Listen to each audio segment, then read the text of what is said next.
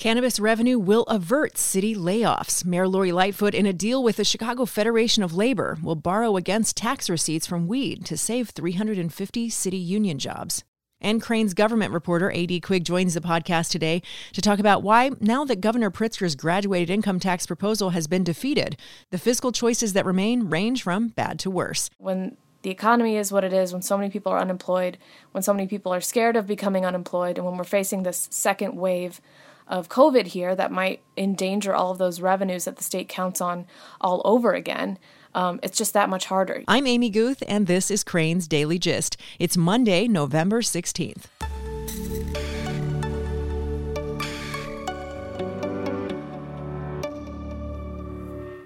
In these uncertain times, it's important to have people you trust by your side. When 11,000 local business owners needed a Paycheck Protection Program loan, they turned to their Wintrust banker to secure funding because that's a relationship they can count on.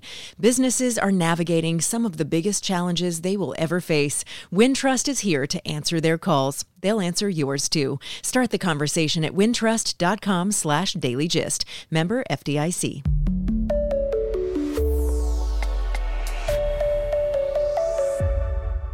I'm joined now by Crain's government reporter, A.D. Quig, here to talk about how, fiscally speaking, Governor Pritzker's post tax proposal choices range from, well, bad to worse, with other tax hikes and service cuts on the table as options. A.D., tell me what's going on today. It's bad. I mean, we were expecting the fair tax, the graduated income tax proposal, to bring in about 1.3 billion for the rest of this fiscal year and I should say Illinois has weird fiscal years that go from summer to summer, so from the end of June till July 1. So we were expecting uh, if the fair tax passed, it would begin collections in January. We'd have $1.3 billion. Um, this budget was also hoping that we would get some federal relief, which has not come through either. So now we're stuck with a big gap. Illinois has always had structural gaps in its budget, but things are look bigger and are scarier because we're in the middle of a pandemic and our, our revenues have been hit pretty hard. It makes hard choices that much harder because in a normal budget year, when you had a big deficit, you could look at a tax and maybe have a pretty good political chance of arguing for it. But when the economy is what it is, when so many people are unemployed, when so many people are scared of becoming unemployed, and when we're facing this second wave of COVID here that might endanger all of those revenues that the state counts on all over again. Um, it's just that much harder. You, it's harder to get political support for a tax. It's harder for legislators to vote for a tax because they have to go back to their home communities and say, yeah, I, I raised taxes on you in the middle of a recession. So we're looking at a, a very big gap and very few options, and also a delayed session for the Illinois General Assembly. So they technically have time on their hands to kind of start to work this out, but the options are, are pretty minimal at this point. So let's talk about what those options are. So the governor identified um, this was the day after the election when uh, the group that he helped fund uh, to fight for the fair tax basically conceded. And he said, you know, three years ago, when I first started talking about this, I said we have three options to plug this structural gap that the state is always reckoning with. We can slash discretionary spending across the board by 15%. Uh, we could raise the income tax by 1% on everybody, or we could do the fair tax. And you guys said no to the fair tax, so there will be cuts and they will be painful. And this was, you know, the first day after the election. I think he was still kind of raw from the results. And now people aren't thinking in such a binary fashion that it's either a, a 1% across the board hike in, in the income tax or a 15% across the board cut in discretionary spending. And now we're kind of trying to get a little bit more creative. So I think what we'll probably end up seeing is a mix of cuts to discretionary spending, which is education spending, perhaps on the state's funding of its public universities, potentially K through 12 spending, which is very politically rife. Legislators fought for a long time for evidence-based funding for K through 12 that is somewhat in danger in all of this, and I think will be one of the toughest votes that legislators have to take if they do decide to make big cuts. Public safety spending, perhaps um, money on state troopers or cuts to uh, state prisons, potentially healthcare or childcare spending that the state makes, uh, and then just kind of broad cuts to agencies, which is typically where governments go to cut first.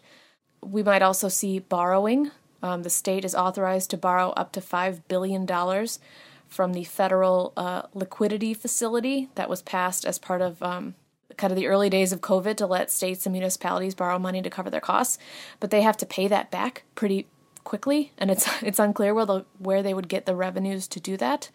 And then there's new revenue, so we might see a hike in the income tax across the board. There's some other proposals to tax retirement income, which is very politically prickly, and we could talk about that in a second. And there's a new ish proposal from House Democrats specifically to close some corporate loopholes, um, which I think is, of the political options folks have, maybe one of the most attractive, but it will take a bit of work to figure out which tax credits or tax breaks to cut without hurting businesses that are still that rely on them that are still kind of struggling through this recession. So you mentioned that from House Democrats. What about House Republicans and another list of possible savings there? So they want cuts. House Republicans will always want cuts. They basically say it's up to the governor to come to them first with his proposals. House Republican leader Jim Durkin basically said, I suggest you start with 6.5% across the board cuts to departments, and we can go from there. They are in the super minority. We've talked previously about um, how both the House and Senate are Democratic supermajorities. Even though Mike Madigan uh, lost a couple seats in this most recent election, he still has a supermajority. So they are always kind of on defense in a sense. They're not in offense. They're not responsible for making those cuts in the first round. Uh, but the governor will be meeting with the four tops, so the Democratic and Republican heads of the House and Senate in the weeks to come. I'm not sure if that first meeting is happening this week, but he basically said we need to get together and figure out how big this hole is. And we, we need, need to keep in mind that we're in the middle of a fiscal year, so they have to solve for that big gap in this year's budget. And then the governor is supposed to come out with his budget by the third Wednesday of February. So they could be meeting in Springfield in January to solve for the end of the rest of this fiscal year, and then the governor has to come back in February and say, "Here's my plan for next year." It's a he's got a lot on his plate. Okay, now let's circle back to to the retirement income piece of this that you mentioned. A big argument that emerged in the fair tax fight from fair tax opponents was that if voters allowed a graduated income tax, that same graduated structure could be applied to a taxation on retirement income. The governor has said over and over he has no interest in taxing retirement income. Uh, the AARP actually came out in support of the fair tax because it meant that there would not be uh, a tax on retirement income. But it is a potentially pretty lucrative target. Uh, the Civic Federation did an analysis that found they could get $2.5 billion annually, and that number would grow if they began taxing retirement income. But it is very politically unpopular the basic reason is that older people vote, and if you vote to tax their retirement income, they will they will turn out against you. Basically, I'm not sure how seriously legislators are taking that. That has not come up in in any of my discussions. It comes up in discussions with policy people because they're like a lot of other states do it, and we could like we could make a lot of money doing it. But I, I don't think legislators have quite put it on the table. But it's something something that keeps coming up. Yeah. So, in your mind, what is the big picture election day lesson here of, of why this didn't pass? Uh, so, this is like the after the election, everyone does like a lot of here's what went wrong kind of stuff. I don't know if we'll have a fully crystallized answer for a while. A lot of the Monday morning quarterbacking has been like, this is all Mike Madigan's fault. If he had played a less prominent role in the party, people wouldn't have been able to tie everything to him and make it look as though everything Springfield touches is horribly corrupt.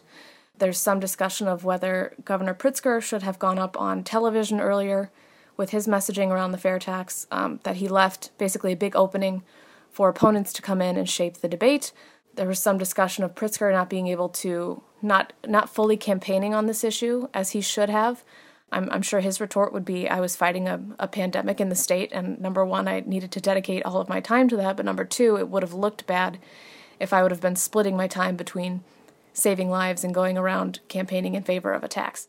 I, I don't know when we'll know. I think the dominant discussion is the Madigan one, but there's kind of a, a broader one that uh, Republicans turned out, and that there's just low, well founded mistrust uh, in Springfield, and that people voting on this felt they couldn't trust Springfield to spend their money, and that they should have been more clear about what the money would go toward, whether it was directly to pensions or education funding. There were some other kind of similar tax amendments in other states that succeeded because people said they were tied to specific spending. I'm sure we'll be talking about what led to the graduated income taxes failure for several years, but it's Governor Pritzker's kind of biggest uh, biggest campaign loss to date, biggest effort loss to date. It's and it's a big loss because it's going to impact all the rest of the budgets that he has to pass in these next couple years.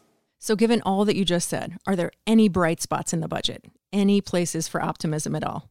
I can't think of any at the moment. I mean, sometimes you you hope that um, crisis brings people together and forces some uncomfortable conversations that wouldn't have happened otherwise to happen. But we had two years of crisis d- during the budget impasse under Governor Rauner, and that just stunk all around. that was not uh, that was not a good time all around. We did not have a kumbaya moment and reach consensus about Illinois' budget. And when I was talking to you know fiscal policy folks, no one was optimistic that we could come to some kind of grand structural solution. They're all like, I've been following this for 10 or 15 years, and this structural budget problem has been a problem for the past 10 or 15 years, and I think it will continue to be a problem for the next 10 or 15 years. But we'll see. I mean, Governor Pritzker likes thinking of himself as kind of a grand convener and a and a get it doneer, uh, and you know they've they've achieved quite a bit so far. Um, so maybe he'll pull something magical out of his pocket in the next few weeks. Um, I'll be interested to see. As will everyone, I'm sure. Well, we will keep turning to you for the latest. AD, thanks so much for talking it through today. Thank you. Coming up, why Lyft is spending money on Illinois politicians. We'll talk about that and more right after this. Thompson Coburn LLP is a national law firm whose Chicago attorneys have represented some of Chicago's largest public and privately held companies in a variety of corporate and litigation legal matters. Thompson Coburn attorneys deliver exceptional legal guidance to publicly and closely held businesses, financial institutions, and sole and family proprietorships across nearly every major industry and business sector. Thompson Coburn is all about total commitment to its clients, its people, and its community. Remember, that your business deserves legal advisors and litigators who are totally committed to your success. This is the Crain's Daily Gist with Amy Guth.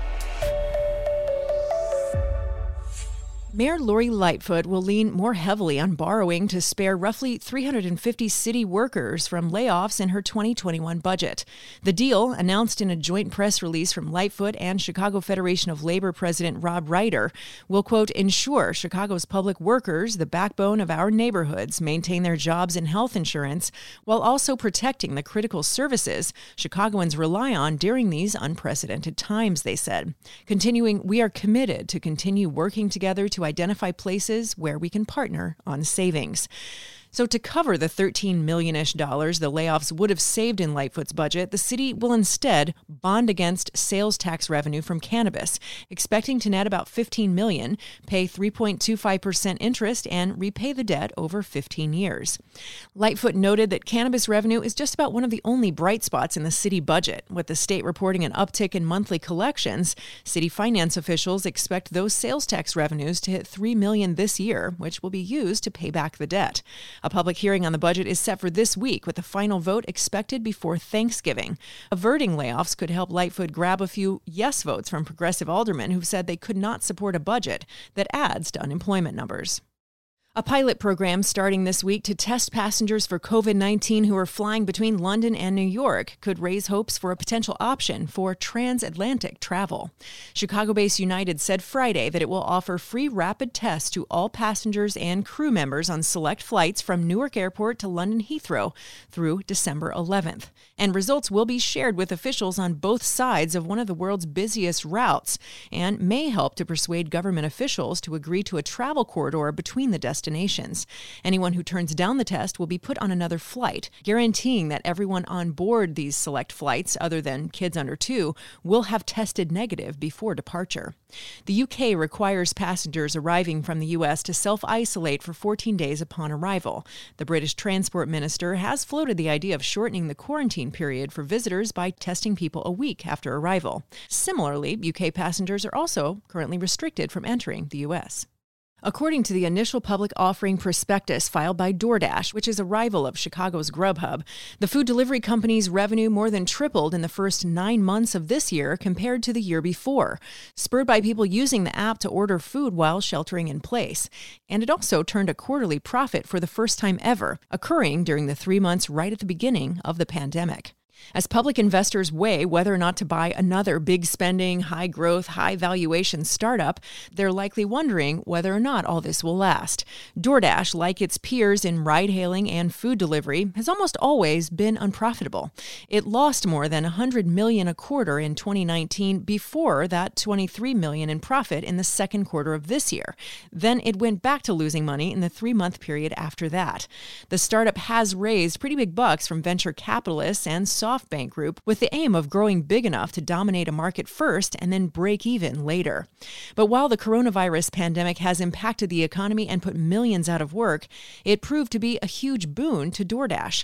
After stay home orders started, the San Francisco based company started seeing more orders, more customers, and more restaurants on its app, as well as what they described as improved efficiency of its service, that according to the filing.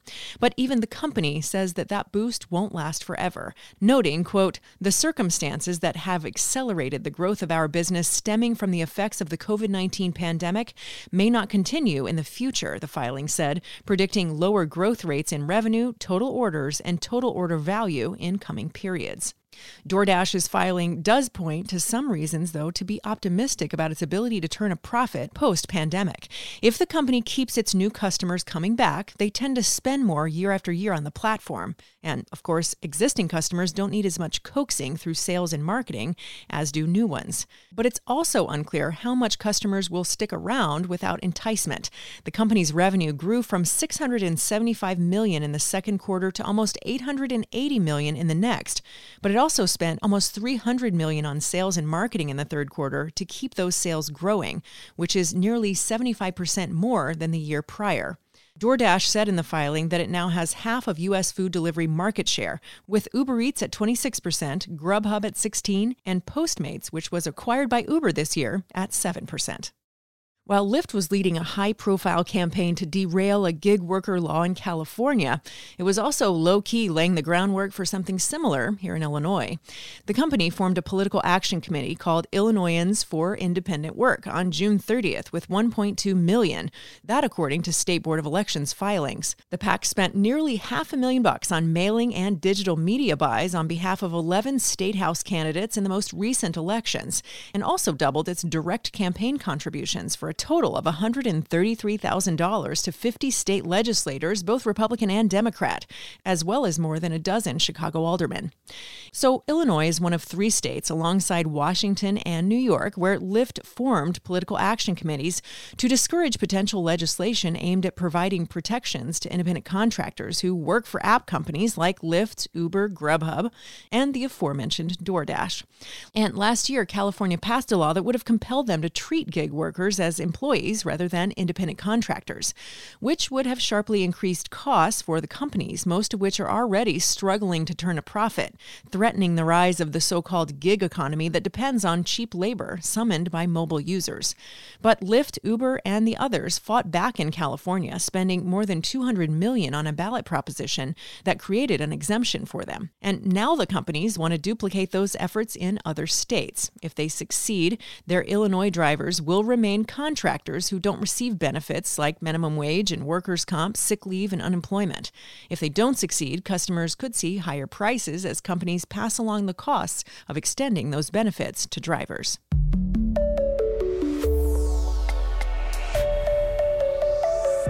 And that's Crain's Daily Gist for now. Our continuous news feed lives at chicagobusiness.com. Thanks so much to our guest today, Crain's government reporter, A.D. Quig. Be sure to subscribe to these conversations on Apple Podcasts, Spotify, Stitcher, or wherever you get your audio on demand. And find hashtag Crain's Daily Gist on Twitter, Facebook, and LinkedIn. And let's continue talking there about these and other business stories. Our show is produced by Todd Manley at Earsight Studios. I'm Amy Guth. Thanks so much for listening, and I'll meet you right back here next time.